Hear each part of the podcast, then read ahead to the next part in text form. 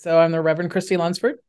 I use they, them pronouns, and I serve the congregation of the Unitarian Universalist Fellowship in Gainesville, Florida, as their settled minister. We come out of Judeo Christian heritage, um, and you can be an atheist and still come and, and, and do service here or participate in community, however feeds you. Um, personally, I, I am a pagan. Um, and I belong to what's known as the Covenant of Unitarian Universalist Pagans. Um, and so that that really, I think I've always practiced a, a, form of paganism, even in the years that I would consider myself a Christian. Um, I really resonate in the old the old church, right before Christianity, um, and and those worship practices and those rituals.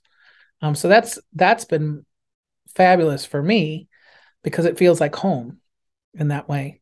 Um, but it's allowed me to actually explore my my Buddhist practice that you know meditation practices um, and learn more about other traditions that do similar um, practices. It's a very um, religion centric kid, so I I went to church without my parents. I just walked up to church one day.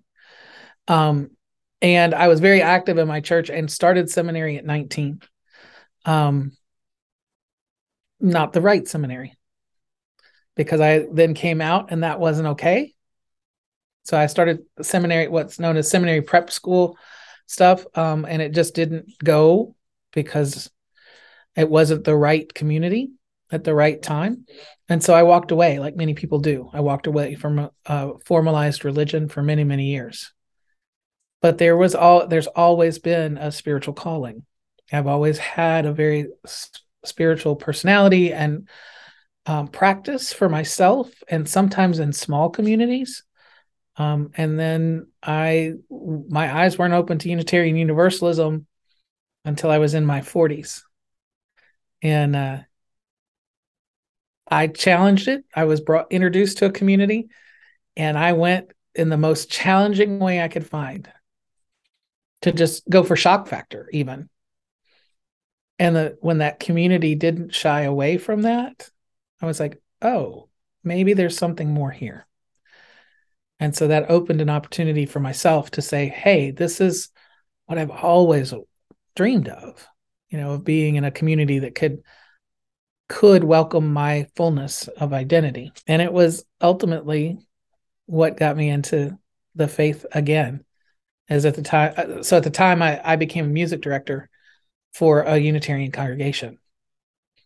And it was within six months, I was in a program that credentialed me within the denomination as a, a credentialed music director that also then put me on a path to seminary it was really clear at that point. I was like, oh, wait, I can do what I wanted to do. I can lead in these ways as myself.